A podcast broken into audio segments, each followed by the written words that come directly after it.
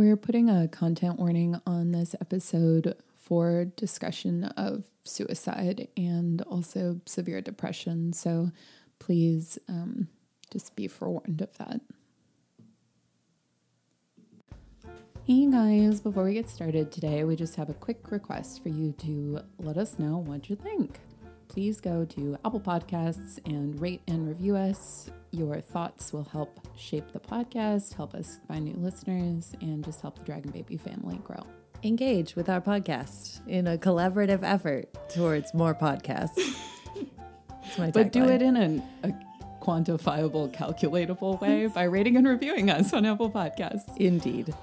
Or you can shoot us an email at dragonbabiespodcast at gmail.com with any thoughts or requests for future episodes. We're working through a lot of requests right now. I'm sorry uh, we have a slow production schedule, especially in the summertime, but they are in the pipeline. Yes. Grace and I, um, Grace moved and now I'm moving. So just there's things going on. We're not being. They don't need to know about our movie. We're not being neglectful. All right. Thank you. FYI. Now the episode. Yeah.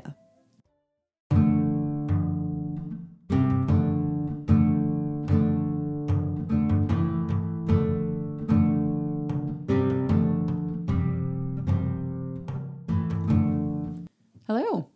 Hi. I'm Grace, And I am Madeline. and we're Dragon Babies. Dragon babies. We reread our favorite YA fantasy classics and discuss why they're maybe even better for adults. Mm-hmm. This week, Lirael by Garth Nix. Okay, there's a lot that feels very exciting about us doing this episode at this juncture. It is almost exactly the two year anniversary of when we recorded our very first episode, which was about Sabriel. Which was Sabriel. That's really fun. The first book in the Abhorsen series. Um, and Sabriel means so much to us. Lirael means so much to us. Um, we are we've had such a good time these last two years, um, and are only filled with more like joy to continue and keep doing this project. And so much of that is thanks to all of you for communicating with us, reaching out, and engaging with the podcast in such an incredible way. Yeah, so we thank you so much, so much. to everyone who, anyone who has emailed us, who has reviewed us, um, who's commented on Instagram or Twitter, or who has just listened. Yeah. like you're so awesome. We really appreciate you, and we hope that we can keep engaging in these book discussions that you guys enjoy following along with. yeah. So, Lirael is the second book in the Abhorsen trilogy. Um, Although now sure- he's written more. Right. Now there are many more Old Kingdom books, but I think of this as the original because they're the ones that we owned. Well, also, when we read them, there was only the trilogy. Yeah. Yeah. Um, this book came out in 2001, and it is one that I um, I loved a lot, maybe even more than Sabriel because of a few key components, namely the coolest fantasy library that I think currently exists, at Yeah. least in the literature that I've consumed. So before we get into all that, let's do a quick cover description and marketing breakdown to learn more about how the publisher wanted us to view this book. Yes. Um, I love I love this cover. I like it a lot. Uh, it shows Lirael um, in the basement of the well, in one of the lower levels of the library, which goes on forever. Um, Well, this is when she's at the bottom of the rift. right, but she gets there through like the library. It's all kind of interconnected and part of itself. But thank you, Grace. She's in the rift. She's in the Clayr's Glacier. Yes. Uh, and she has just discovered the Book of Remembrance and the Book of Forgetting. And Remembrance and forgetting. Mhm, yeah, and her little silver pipes. Um, she looks super rad. She's in her awesome second librarian uh, costume dress. A quick note, and I'm sure we'll refer back to our Sabriel episode a few times as we do this. Please go give it a listen if you haven't. Um, also, you're just going to be amazed by how much the quality of the podcast has improved yeah. over these two years. So I'm sorry for that first episode. We had a great time making it, but it, it's a little embarrassing to listen back That's now. okay. Um, but a faithful listener, uh, Yelena, I'm sorry if I'm mispronouncing your name, but she emailed us and r- reminded us that when we were saying Madeline looked like Sabriel and I looked like Lirael, it was actually the opposite because Lirael has the long, flowing, dark hair. That is Sabriel true. has the short hair. That is true. Is taller and yeah, there's it, it is the two uh, physical And also Sabriel's the older sister. Yeah. Yeah. no because they're they're sisters. All right, sorry. Please continue. um, the disreputable dog, a black, um, presenting somewhat look like, Like a shepherd? German shepherd. Yeah. Yeah. like a black German shepherd, only kind of softer. Um, is at Lirael's elbow. And she has such expressive eyes in this painting, in this cover. And I love the disreputable know, dog so great. so much. So great. Uh, I And did you notice that in the dedication, um, Garth Nix says uh, that it's dedicated to um, what's the dog's name? to Anna, my family and friends, and to the memory of Bite Bite Nix, Nix, or maybe I think it's just Bite Nix, Bite and it's spelled with a Y. That's fantastic. That's amazing. I'm sure that it was a dog who nibbled on the members of the Nix family. oh, yeah, the original disreputable Oh. dog. So it's really sweet that there was a real dog who inspired that he modeled it her. after. Yeah. that's incredible. Okay, I'm sorry. I'll stop interrupting you. Okay, no, that's fine. Uh, yeah, I mean, I just love her outfit so much. It's so fantastic. Her And I- assistant librarian outfit. Yeah, and it's it's in this style that I really love. That's stylized but very. um oh, I don't even know. It just has this mythic quality to it. Like it feels very uh, grand and serious. And there's like some s- snow falling uh, too, mm-hmm. and it just she looks so excited to be reaching for the book and also a little scared and mm-hmm. reverential and she just looks really cool and then on the spine there's the little soapstone statuette uh, of the dog uh, which the I dog's physical form. yeah I mean this book is so cool it feels like a spell book especially since the copy that we have is much loved And it's so thick and, and wide. it's really thick. Yeah. Um, so yeah, big points upwards, thumbs up, as humans might say. And then on to the back. Uh, let's find out what kind of blurb they wrote. I never read these before the book, so let's find out if I like this or not. Who is Lirael? Lirael has never felt like a true daughter of the Clayr. Now, two years past the time when she should have received the sight that is the Clayr's birthright, she feels alone, abandoned, unsure of who she is. Nevertheless, the fate of the old kingdom lies in her hands. With only her faithful companion, the disreputable dog, Lirael must undertake a desperate mission under the growing shadow of an ancient evil. In this sequel to Sabriel, winner of the Aurealis Award for Excellence in Australian science fiction, Garth Nix weaves a spellbinding tale of discovery, destiny, and danger. And then there's a couple reviews. Kirkus Reviews says readers who like their fantasy intense in action, magisterial in scope. I don't know what that means. Magisterial in scope. And apocalyptic in consequences will revel in every word. That's a pretty cool review. Yeah. And then Locust says, What makes Lirael a delight is the magic that Nix brings to his story and to his characters. It is filled with twists and turns, playful inventiveness, and dark magic, and is sure to satisfy his many readers. Okay. I think that was good. Yeah, as far as back covers go, that Yeah. was really Not I- a bad blurb. I think not bad at all. Um, this is, you know, this is the second book in. I'm, I'm just going to call it a trilogy because that encapsulates our experience with it Mm-hmm. Yeah. as, as young readers. Um, the second book in a trilogy is always kind of, uh, I think, has an extra little mission set out for it because I think people are just going to be inherently less excited because it doesn't have all the character building and exposition necessarily of the first book Mm-hmm. or the rise of the you know final conflict and then resolution of yeah. the third book Because like it, it is the crescendo, not the end at, of the crescendo. but this book might be the the best second book in a trilogy that you know just in terms of how well it, presents its story and how It has the enthralling character- it is Yeah, and it has the character building of Fellowship of the Rings. yeah Like it not of you know, it's it's not a Two Towers book. So Garth Nix very wisely steps forward in time. Um, I believe 19 years. It's the 19th year of Touchstone's reign. Maybe less. Okay, I'm sorry. I was thinking of the beginning is the 14th year of Touchstone's resurrection. when she is 14. Um, that makes sense. Yep. And Lirael's life, it, it helps us remember what year it is because it's the mm-hmm. same amount of time um, because she's 19 by the end of So the yeah, because her mother met the Abhorsen the year that he died, so that's also the year that Sabriel's story starts. The events Yeah. of Sabriel took mm-hmm. place. Yeah. Okay, so before we go further, I'll give um, what I'll attempt to make a brief and succinct plot summary for those who have not read the book or may not have read it for a while. So, as we've said, Lirael is the second book in a series of three about the kind of the same group of people and events unfolding.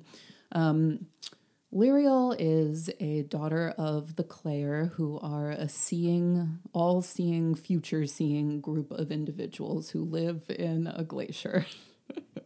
it's very beautiful, but they're very um, remote and tucked away. And because of their visions, they need a certain level of isolation, especially as they age. Fairly frosty, one might say. That's right, a frosty disposition and environment. But Illyriel has passed the age at which the sight typically awakens, and it has not awoken in her. She is so distraught at the feeling of being an outsider among this group that she multiple times considers suicide. She feels she doesn't have, she's not a true Clayr.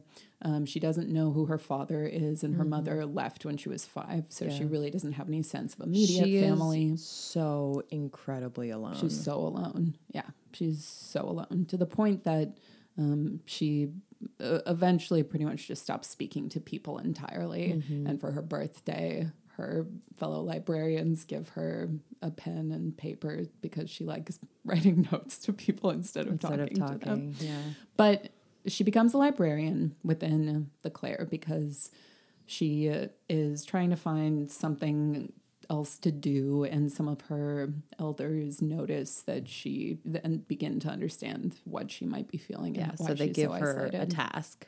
So she becomes a third assistant librarian um, in the best library ever. Yeah, definitely. Um, this incredible, expansive, mysterious, dangerous place Ancient. that goes deep into the recesses of the mountain. and some people haven't been to parts of it for literally over a thousand years. And to become a librarian, you have a bracelet with different levels of spells that will open only a certain tier of doors. so Your, that your hopefully, clearance bracelet. Yeah, exactly. Your clearance bracelet, so that hopefully you don't stumble into something or won't be able to handle.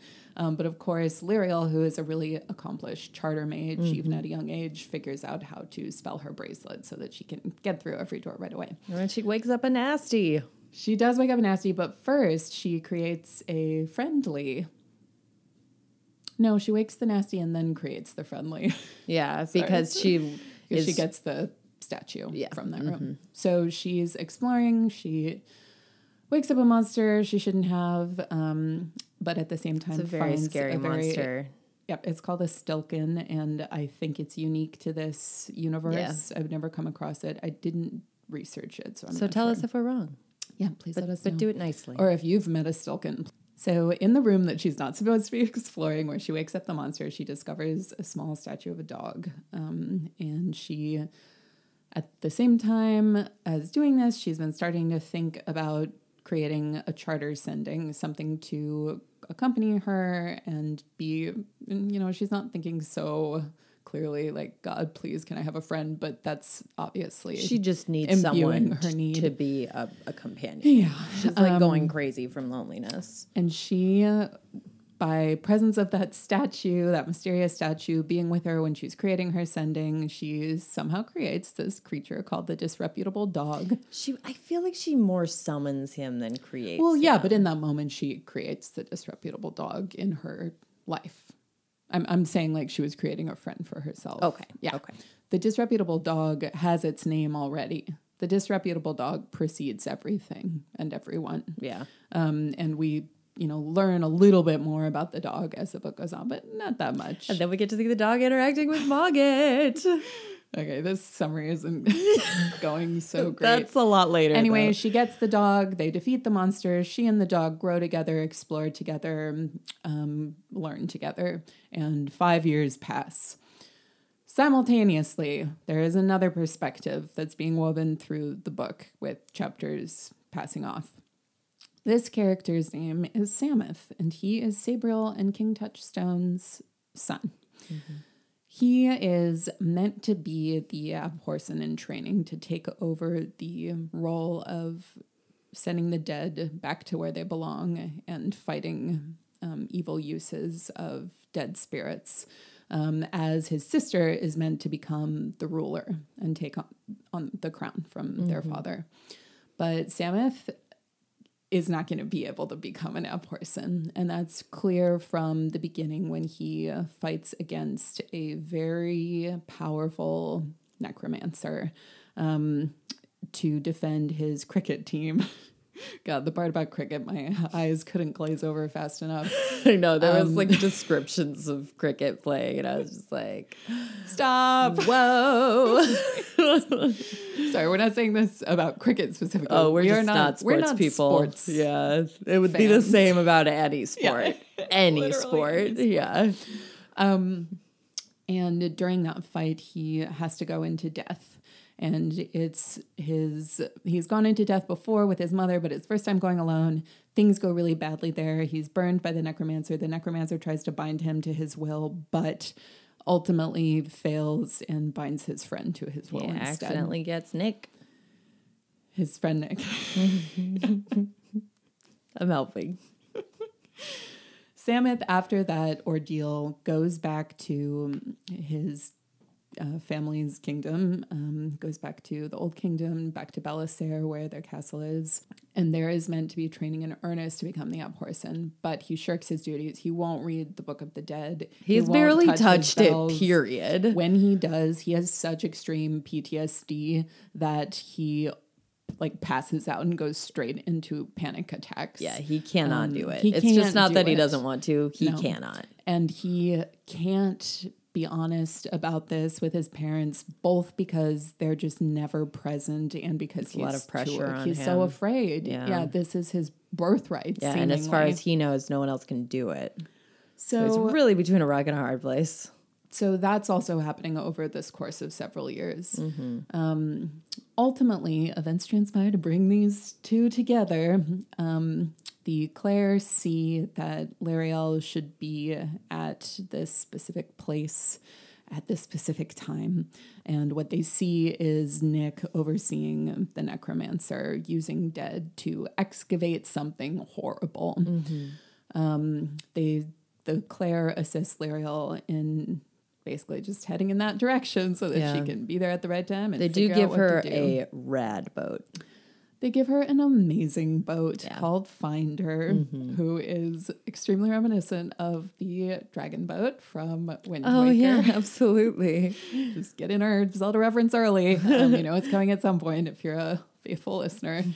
Um, and immediately before doing, before heading out on her mission, like immediately before she runs into all the Clayr seeing her, um, she has broken into a very mysterious room that is in the deep recesses of the Clayr's Glacier and that is featured on the cover of the book um, with a door that says Lirael's Path on it. So, because in this world the Clayr exist, there are these events that can be set out in the past for them to happen in the future. Yeah. Um, and something like this room existing with her name on it, and then these important items in it the Book of Remembrance and Forgetting, her pipes, which are a lesser version of the bells that are used to control the dead, um, and then also the Mirror of Darkness, which allows her to look into the past. So there's this twist on her sight. She can't see the future, but she, can see the past. And that's how she finds out her parentage.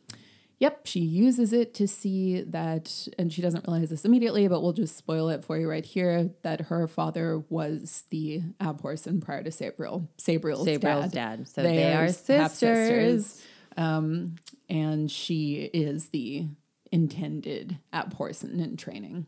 So Sam is So it's actually- okay, Sam. You're off the hook. Sam is really funny because it's like, okay, well, Lirael is going to be the app person. Ellimere, um, Sam's sister, is going to be the queen.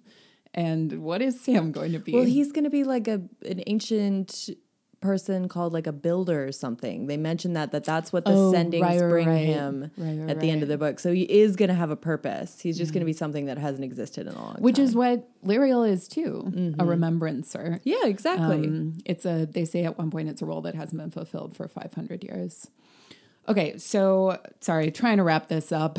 Um, they meet. They meet, they come together, they're both trying to reach the same point. Sam's trying to save his friend Nick. who- Sam's doing a worse job than Lirael is. Yeah, Sam tries to kill some people who are in his father's guard. And Um, then Mogget shows up and makes fun of him.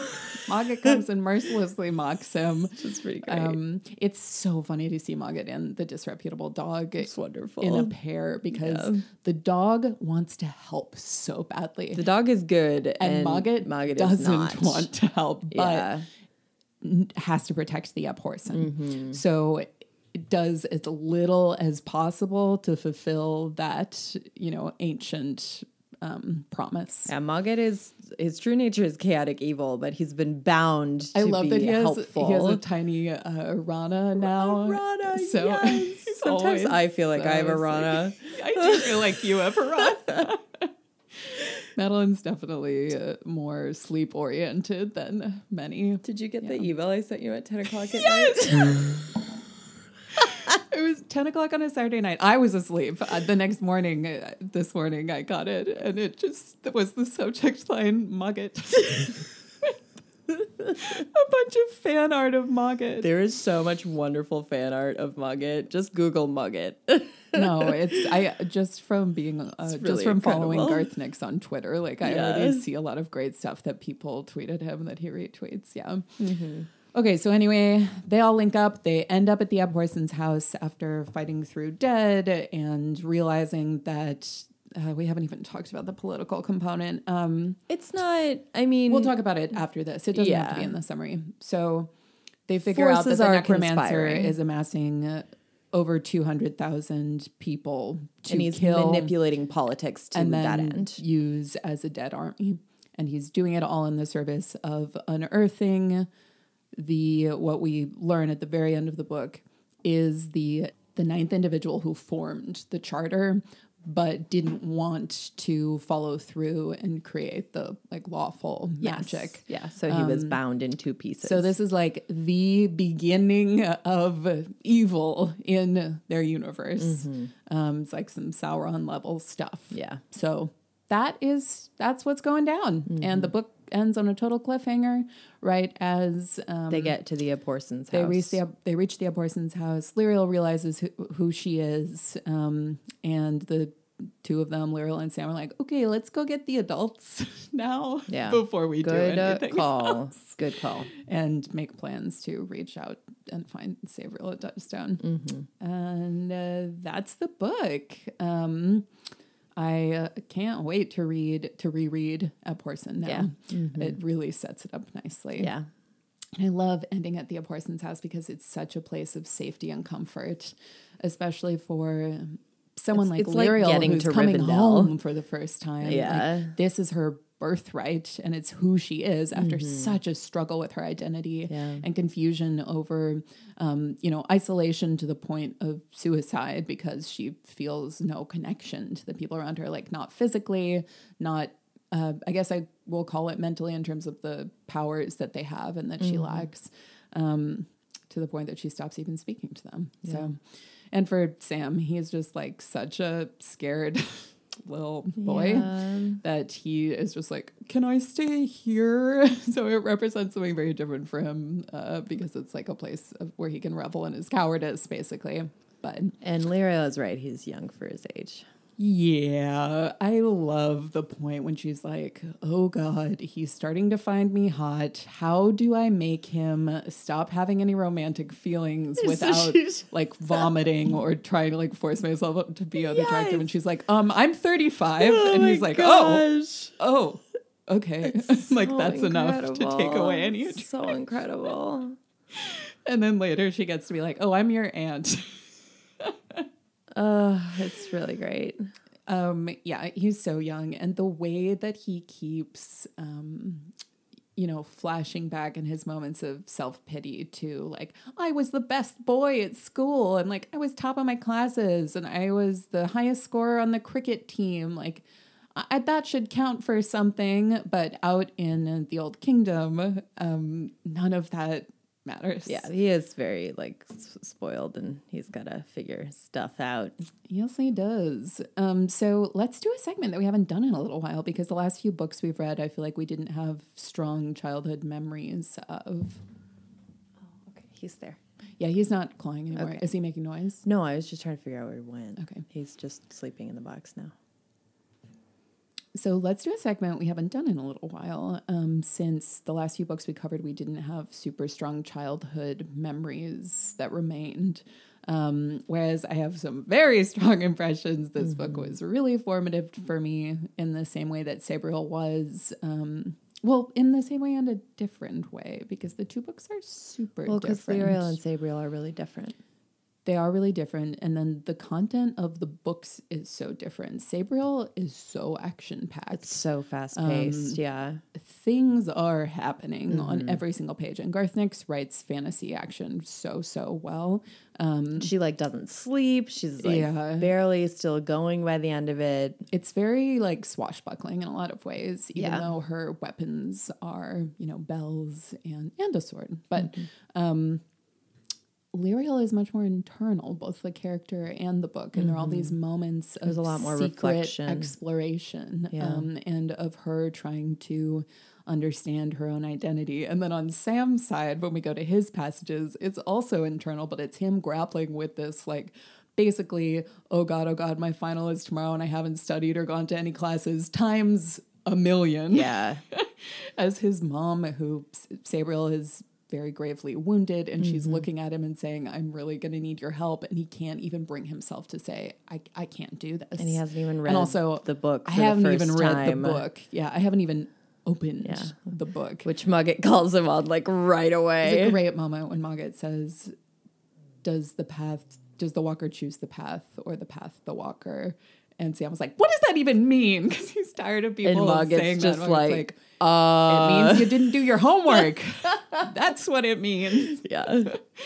Um, I am so glad that Mogget shows up when he does, and it's really per- so fitting that he shows up by like creeping around in the trees and being like, "Oh, a sniveling prince crying alone in the woods." yes. Oh my gosh. And uh, He's ev- so mean, and He's so everyone's mean. aware that Mogget is like terrifying and they're all like kind of suspicious frightened of like, "Yep, him. he's almost killed my mom three times. yeah, and I don't really know how he's here right now. like, maybe we shouldn't pet him. Yeah. Whereas the disreputable dog Oh, is I love how affectionate the disreputable dog is. I know. And her origins are unknown, Mm-hmm. um, which is very different from Mogget because Mogget's very clearly known as this evil, evil free magic entity who's been bound by a collar and a bell. I But the disreputable dog, as she explains it, um, is free magic and charter magic. And we'll go into this more, but we understand how the charter works now. our We- la- we our Sabriel episode we did not. Yeah, in our Sabriel episode, we hadn't we only reread Sabriel, and we haven't read these books for like almost twenty years. Um, so we didn't remember the inner workings of their history and the charters be- being established. Um, so, and we, you know, right now in this episode, we might mention things that are explained more clearly in later books, but we haven't reread them all. So, Yeah, so forgive us for hypothesizing if Yes. the answers to our questions are explicitly answered in later books. We haven't reread those. Yeah. Anyway, dog is made from both charter magic, which is the bound ordered magic, and free magic, which is I see it as kind of the force of entropy. It's disorder, but it's power. Um, Well, and I also like I kind of see it as just like this chaotic force that exists and then the charter is what actually binds it into a usable it's like a dam with like locks it, it controls this massive rushing power. Yeah. Um, but it does seem like free magic in and of itself is very firmly predisposed towards chaotic evil. Like it's not like this. So I understand why you say it feels kind of like entropy. Yeah, because they used they used free magic um, in making the charter. Like the charter is free magic that's been Mm-hmm. Right. under It's just controlled. rules. Yeah. Yeah. Um, and, that's where the dis- the disreputable dog I think is just so old and elemental that the dog has both charter and that very ancient free magic. And you know, I'm sure that we learn more about the dog in the later books. So From sorry, what I understand, or perhaps remember, both Mogget and the dog were like bound forces of free magic, and the dog's was willing, and Mogget's was not. Yeah. Mogget's was more like a punishment, yeah. and the dog's was more like a I want to help. Yeah.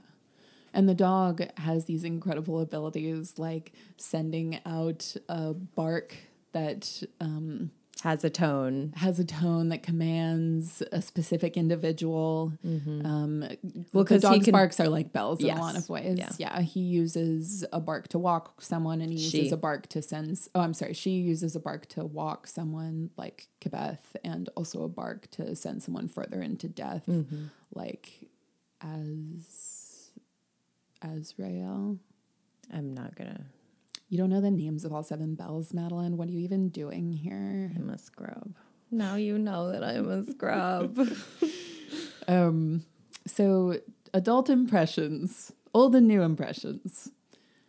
Do you want to go first, or should I?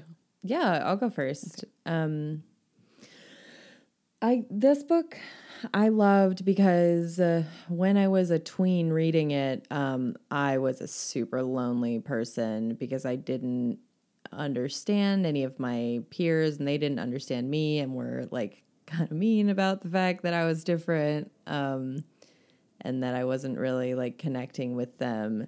So I was super lonely and a lot of fantasy books start out with uh, someone out of place and lonely, but then they find their people, and that was kind of difficult for me because I that would just make me feel even worse because I hadn't like experienced that. Um, It's. I feel like that's the foundation of what can be difficult about a movement along the lines of something like it gets better because it's saying, okay, I know it's going to be different at some point, but there's no knowing when that's going to happen or what form it's going to take in my life. And animals learn from experiences. They don't have the sight. So you can't really even accept that something is possible until you've experienced it or in like, you know, and then on top of that if you're eh, mentally ill, then it's also like it can be very difficult to visualize that. So, anyways, I like this book a lot because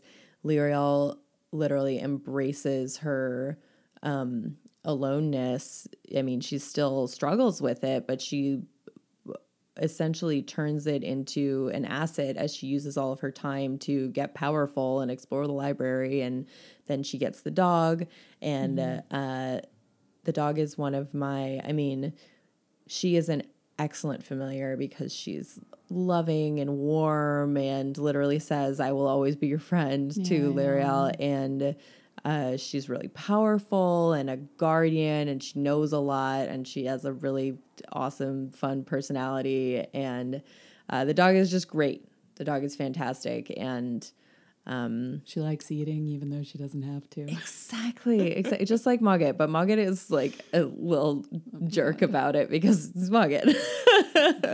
um, so yeah, I I really love this book for that reason, um, and it's just it's just a great book. I remember I read it and then went right into Abhorsen because you they're basically like one big book. Yeah.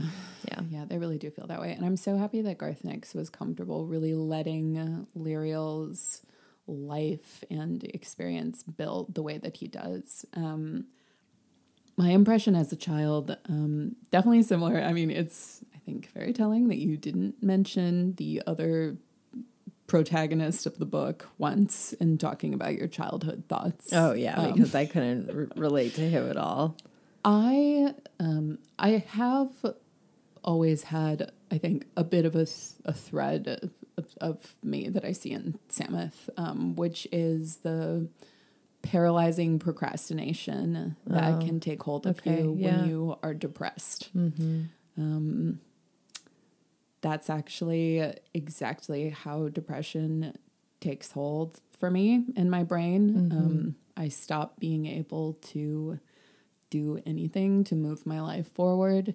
And I, rereading it, I'm really struck by how the existence of death and the gates creates this like tangible type of depression um, where Sam can see that as the next step, and he feels that if he does interfere in the dead world at all, it will completely overtake him because he's so susceptible and he wants to just lay down in the river and be pulled away. Yeah. And both Lirael and Sam are deeply depressed at different points in the book. Yeah. Um, but Lirael's is, I relate to hers a lot more. is much is much more active in a lot of ways. It's also, I think, um, it's more immediately dangerous to her. I mean, she the first like chunk of the book is her trying to commit suicide. Mhm. Yeah. Um, she comes very close to it, and that was really jarring on rereading. Um, I think, I think the older you get, and just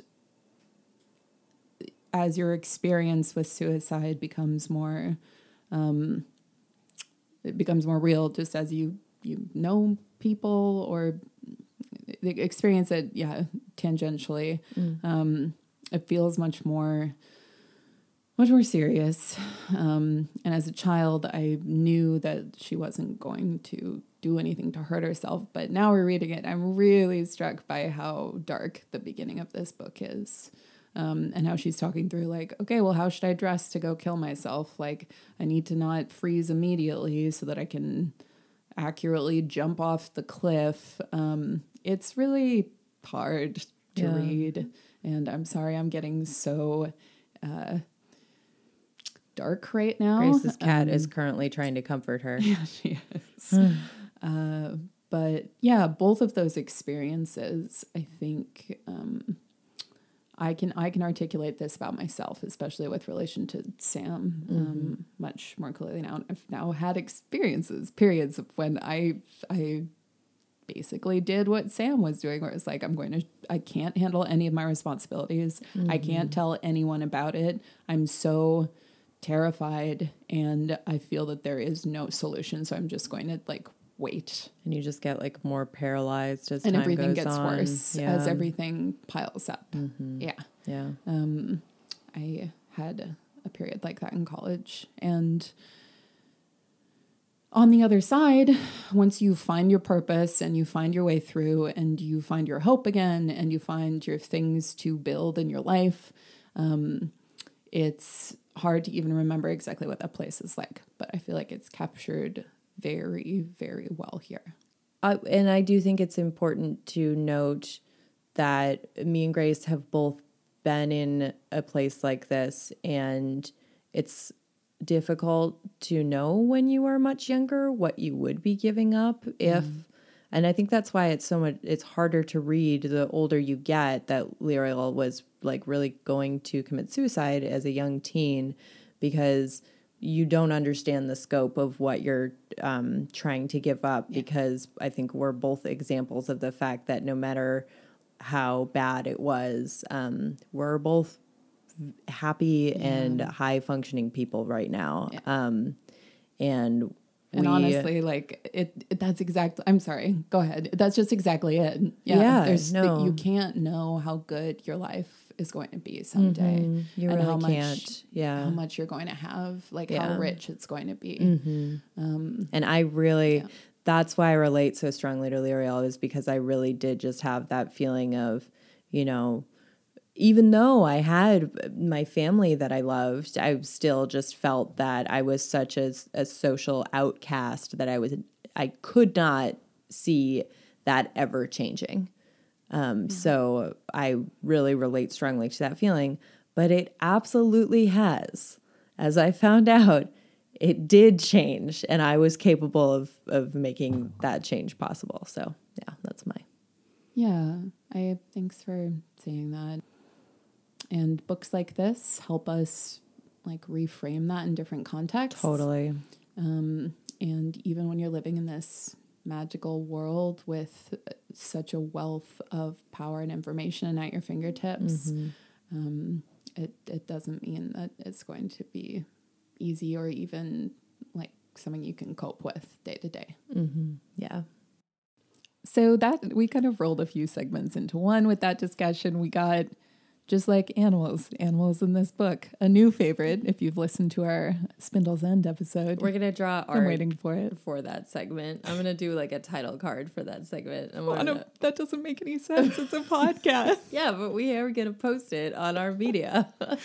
okay, we'll do that. Um, check out check us out on Instagram at Drag Babies Podcast and Twitter at Drag Babies Pod for Madeline's art. She's promised to create. so we better be I ready. said I'm gonna, not I'm going you might to be do it. moving and starting a new job within the next two weeks and going to At the Disneyland. you have to make room for this. Oh. Animals, just like animals in this book, we got a bit of magic systems and then we talked about sad stuff for a while. But sad stuff is going to come up in this rich tapestry of YA fantasy. And it's a part of life. That's right. So I'd love to like maybe just pick up our spirits a bit by doing something unorthodox and going right into pretend food. I hit my mic because that? I was doing I couldn't some tell if you were arm excited dancing. or upset. No, it was excitement. pretend food. I'm feeling hungry. Give me some yummies. Yum, yum, yum, yum, yum. Take it away, Madeline. Pretend food. that was my solo. Everybody goes. Ah, Madeline's the best.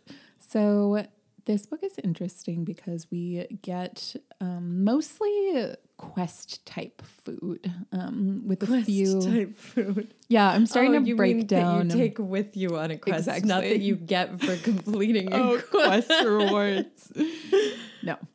Um, yeah, it's mostly questing food. So when Sameth is leaving to head out on his quest to save, or just, you know, at that point, meet up with his friend Nick, the food that he takes with him is, and we can rate its effectiveness in questing after, after I finish, Okay. a bottle of brandy, a piece of salted beef. Wait, this is what Sameth takes? Yes, Takes a bottle of brandy. How old is he? 18.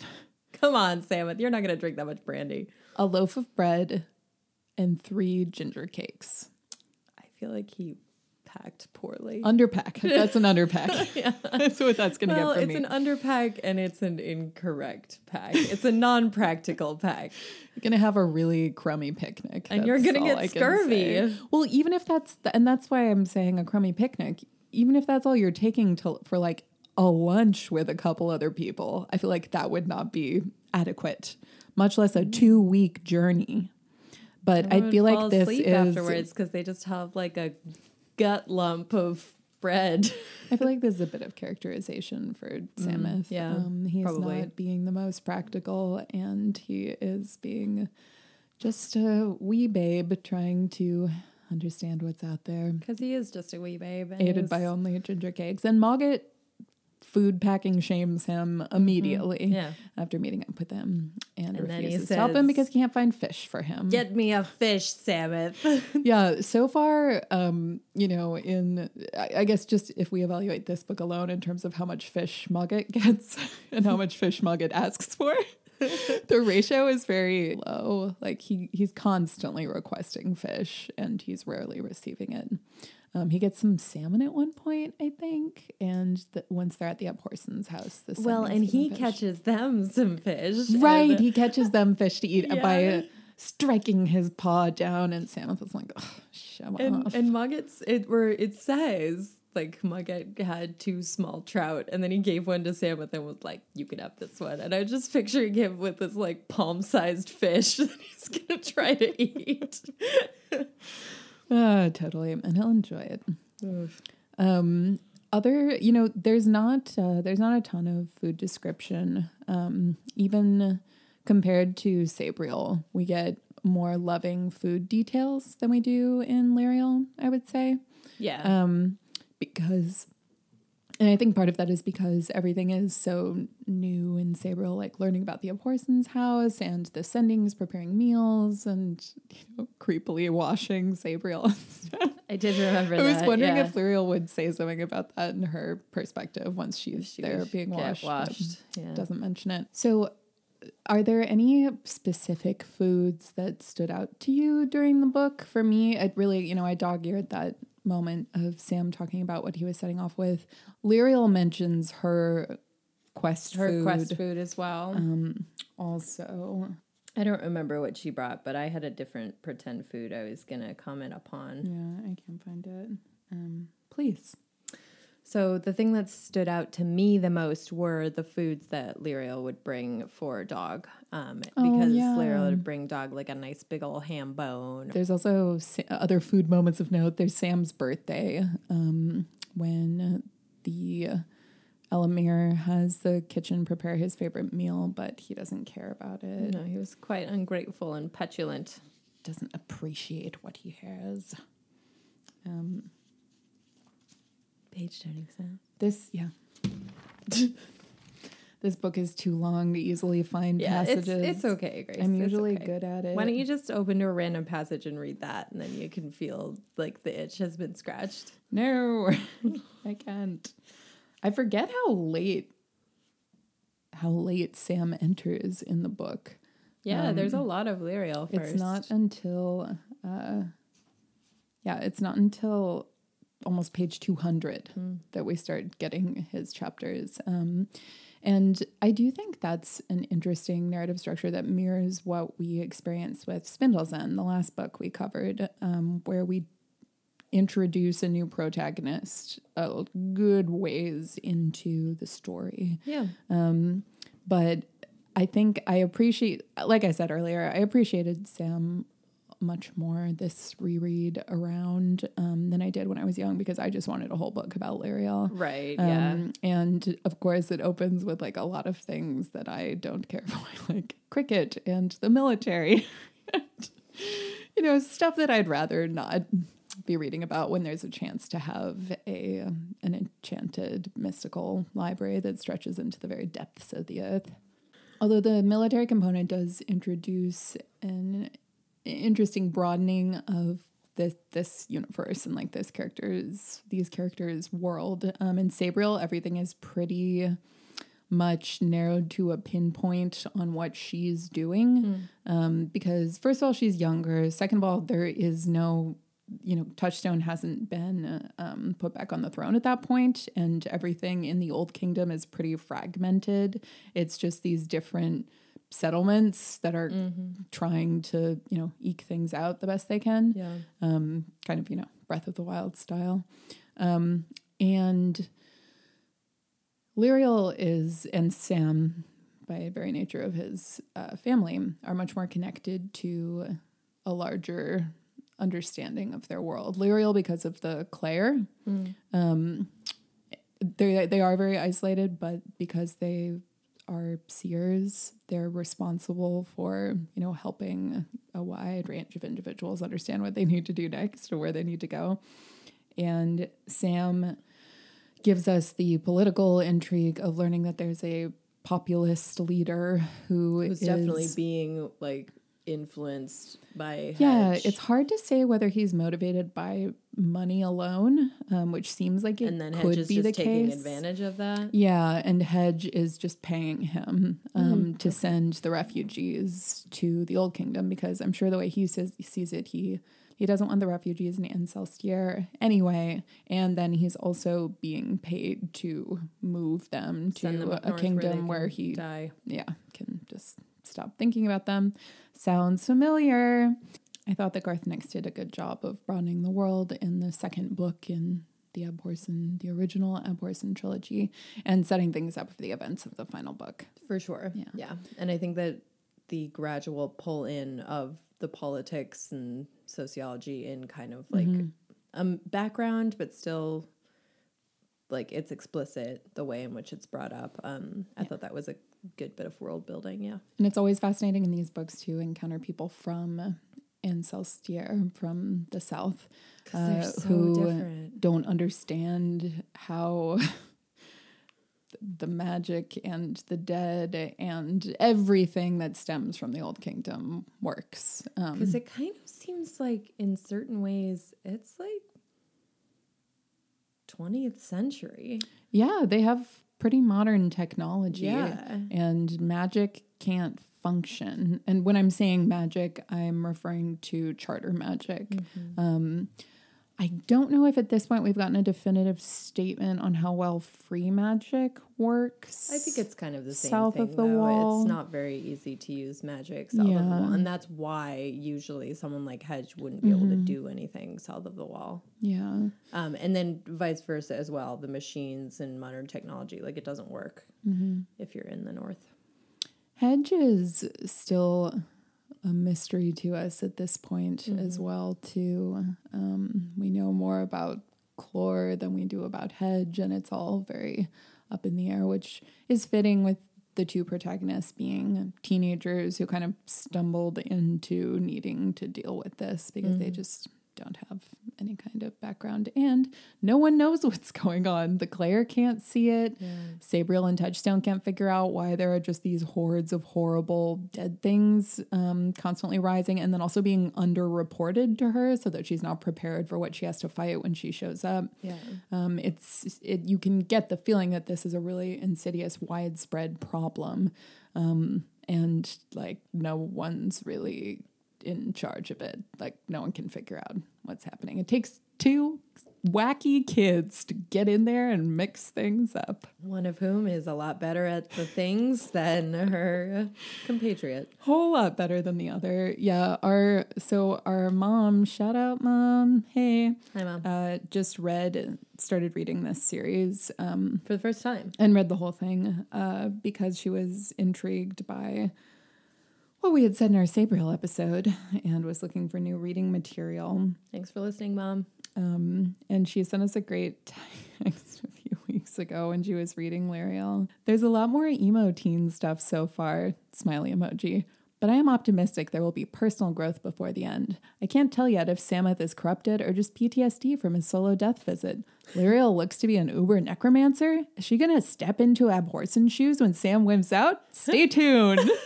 I wish that was on the back of the book. Oh, that's It's a fantastic. Great attention grabber yeah. for this for this novel. Um, thank you, mom, for putting that together.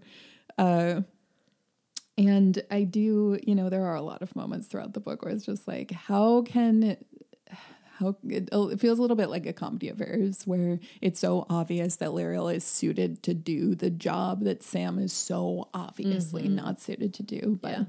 they're just, you know, two ships in the night, unfortunately, while one is in a bathtub. They do meet each other in the river. Ships do interact. It's really great when they meet.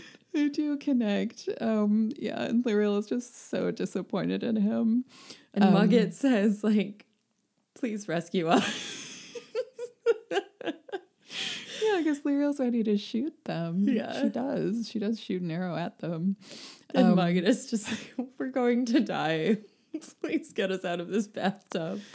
And talking about the two of them brings us to, you know, our, our brief uh, discussion of romantic realism in this book because there isn't there isn't a romantic relationship outside of Sabriel and Touchstone's relationship, which is very endearing. I've you know, I like their relationship because they've been through so much together Yeah. and they so clearly work as a partnership and really support one another. Um, problem with their relationship is that it should not have born children. They are not there for the parenting. Like, they're just, They're not great parents. And Yeah. I know that a lot of this is just that they have these things they have to focus on as a priority over their children because and including. they're in charge of keeping this kingdom from crumbling under a tide of dead things. and having children was an obligation as well. Exactly. Yeah, they have to Mm-hmm. pass their bloodlines, both of them, so that Yeah. it, it's a pretty a, pretty big expectation, like a lot of pressure that in one family, one person has to be the abhorsen and one has to be the ruler. Ruler. Yeah. Yeah, it, it's, it's it's a lot. Like, oh, okay. Like, what if I'm not sure? what if I don't know which No, one I want to exactly. be? I would I would not have done well in this family. Which would you do you think you would be better suited to? A person. And I think I'd be better suited to ruler. Oh, that's that's good. Okay, great. So uh, we could, um, yeah, we could team up. Great. Fantastic. We don't have to have kids. we did we didn't even have to talk think about we'll it at just all. go to We're the Clayr and have them see who's supposed to be next. yeah, exactly. Um, or we can be like, and I appreciated this that there was this very like modern view of women in the Clayr taking lovers for a single night, yeah. and um, like there not really being any kind of uh, shame surrounding that. no, and it's definitely a maternal having children It's them. not Mhm. paternalistic. yeah, It's a it's a matriarchy, not a patriarchy. I mean, there aren't even there are no male seers. Mhm, They're all yeah. no male Clayr. Um, and uh, yeah, I appreciated that. Okay, so Sabriel and Touchstone, yeah, they have a lot to do, but they they need to they need to try to give Sam more of an opportunity to tell them that he isn't a isn't reading the Book of the Dead and b has trauma um, that he cannot overcome, and C probably is never going to be able to do this job because he'll they you know obviously it's his responsibility to tell them this, but he doesn't even have a moment alone with either of them. Um, I think in the entire book. Uh, he has a really brief moment with Touchstone before Ellimere comes in. Yeah. Um, but I just don't think he they give him the opportunity that he needs, and it makes sense. They don't have a lot of experience being parents. They have a much more experience doing their jobs, and yeah, they ha- they have important stuff they need to do. Yeah. but give a little more room for your kids. yeah. Um, and then the there are would be romantic relationships between the men who visit the Clayr's refectory. I can't say that word. The glacier. They go to the glacier. Um, yeah, like tradespeople and um, dudes who are just passing through. And they're like, into think that Lirael. Lirael is hot. And she's just like, uh, please don't Like, talk to me. I literally don't speak to humans. Yeah. So if you're a dog, Then we can be bros. we can chat, we can share a meal, but nothing else. Um, and uh, then Sam is interested in her. Um, But as we mentioned earlier, she tells him that she's Thwarts 35. him with the disgusting age of being 35 years old. I know that was really funny reading this now that I'm a lot closer Yeah. to 35 than I was when I was How immediately 12. put off he is by that. Yeah. Just like, oh, okay. that's oh god. Too old, I guess. That's horrifying. I didn't know women could be that age, Yeah. but here we are. Um, but it kind of seems like Lirael has a connection with Nick. Yeah. Um, yes. I uh, I do think that's correct. Yeah. Um, it's hard, it's a little hard to tell because she's also very compelled by that vision um, and like her, her- need to rescue him. So for me, I I was thinking about that too, but for me it was a little hard to separate what might be attraction and what might be just like urgency stemming from her quest. I do I do remember that she not just in narrative description but actually through her mind when she was in the vision Mm-hmm. said she thought he was handsome. Yeah, you're right. She does. So, yeah, that to Mm. me was that's a that's a clue there, Grace. Pro tip, if someone thinks you are handsome, That's a relationship. you are now married. Um, and ultimately, of course, Sam and Lirael discover that she is his aunt. So Oh, good thing she's hopefully not going to be a 35. relationship. Yeah. So yeah, no no real central relationship, which I appreciate because it's about teenagers who have really important things to get done, and they get to And do that. Should not be with Salmon. no, but Like, well, yeah, for all the would- reasons would we just discussed. ridiculous. Not only Yeah. are they closely related, but he is It's not no. so much less capable than Yeah, she that is. would be completely unfair to her. And I know we've been pretty down on Sameth throughout this episode. Um, it it's really hard to see the two of them uh, trying to handle the same tasks Yeah. and Lirael succeeding so wonderfully, while he honestly like foils a bit. But he's Um, not like trying. He's and the thing is, when- like, blah, blah. when he's then in a up. setting like his workroom, he can create incredible things. Right. But I don't think he's suited to be in the field. No. Although there's going to be, you know, a reckoning in the next book. So a reckoning, that's to look forward a to. great battle. Okay, so I'm really sorry uh, that the second half of this has been a bit disjointed. Um, we need to do badass lady meter. yes. It's an easy one. There's one primary female character in the book, um, and the book is named after her. I think it's. I, I She's so appreciate that it's Lirael instead of like Lear and Sam or something like that. Lear and Sam, just two buddies. buddies. and Sam. yeah, thank you for not naming the book that. Garth, thanks. You know what I mean? Because they share the narrative um, for the majority of the book. Um, and I I love the part of the book that is all just about Lirael and the disreputable dog Yeah. just doing their thing, exploring the best library. Yeah. I am rating Lirael 20 rooms at the bottom of a glacier that have never been seen by human eyes and are filled with animal friends. Oh, so many animal friends. but not too many animal friends and also Not like packed in there on top of each other. they've been able to like they've got their own space. yeah they have litter boxes that are magically clean like, have they're their not own living in rooms. refuse they have plenty of food they're happy they've They- got like a little sunshine coming in Can I go to this place? Can I live in this place? it sounds pretty good The the library of happy animals. it's pretty good okay. Lirael is obviously the badass lady, but the one I'm going to dedicate my rating to is the disreputable dog. oh yeah because it, she is such a badass lady. Uh, she's been around forever, like just helping people get the things done that they need to get done. She's incredibly important to the continued existence of this world because of how she's helping Lirael. And uh, they very this book very quickly just becomes this this buddy story of uh, Lirael and disreputable dog. it's and- such a change from the initial super lonely sad Lirael solo chapters So I'm rating the disreputable dog an entire ham bones worth of charter marks. Oh. so it's like a ham bone made of. Interpret it as you like. I also want to give a um a couple shout outs. Like there are a lot of great ladies in this book. Um I'm not going to discuss Sabriel because we lavish praise upon her in our Sabriel episode. Um, Ellimere, I'm really impressed by. Yeah. It's incredible No, that she does what she does in Yeah. this book. She's ruling the kingdom. With the same uh, like absence of guidance that Sam Exactly. has been given. Yeah. And yet she's she's, basically she's much more of a self starter. We'll, we'll say that. Yeah, she works better in that kind of environment. Yeah.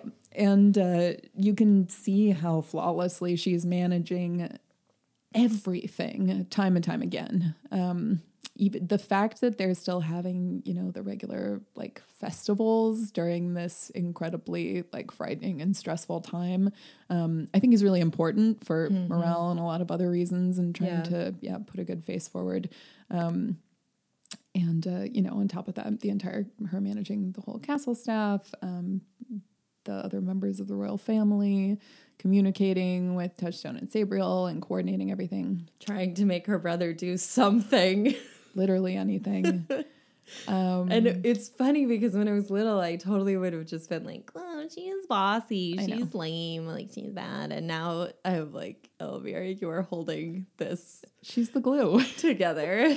yeah, and you know, the term bossy is something too that you know I was scared to be when I was young, and that I was called a lot by boys that I went to school with. Yeah. Um, and now I understand how much misogyny there often is in the use of that term when it's applied to a woman in now the, Grace the understands workplace. that she's not bossy; she's the boss. I'm a boss.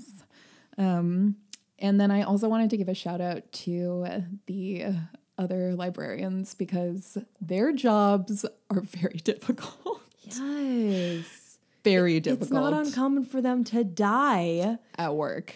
Yeah. And they're the gatekeepers of essential knowledge and weapons Yeah. and like prophecies and tools and creatures and and honestly I I don't know where the magical world would be without them. Um so I'm giving them a dozen waistcoats. I can't remember the color of the like executive librarian Me waistcoat. neither. I but- want one of those waistcoats so bad, though. I know, and I love that when Lirael puts on her ice otter skin, she has the red band Yes. from her new red waistcoat, Yeah. and the dog is like, "Oh, I see you're feeling very good about your Yes. promotion." Lyra's like, oh, I didn't even notice. so, as you can tell, we love this book. Um, we'd love to hear what you think about it. We know that uh, many of you out there are Garth Nix fans. So let us know what you think. Um, also, if you are interested in us doing Abhorsen and actually completing an entire like set of books, which we haven't actually done before, um, yeah, we're, we're gonna read it Yeah. no matter what because how it can must you be stop? red now. so we can explore that in the future. Um, you can get in touch with us at dragonbabiespodcast Babies Podcast at gmail.com, on our website, dragonbabiespodcast.com, on Instagram at dragonbabiespodcast, and Twitter at Dragon Babies Pod.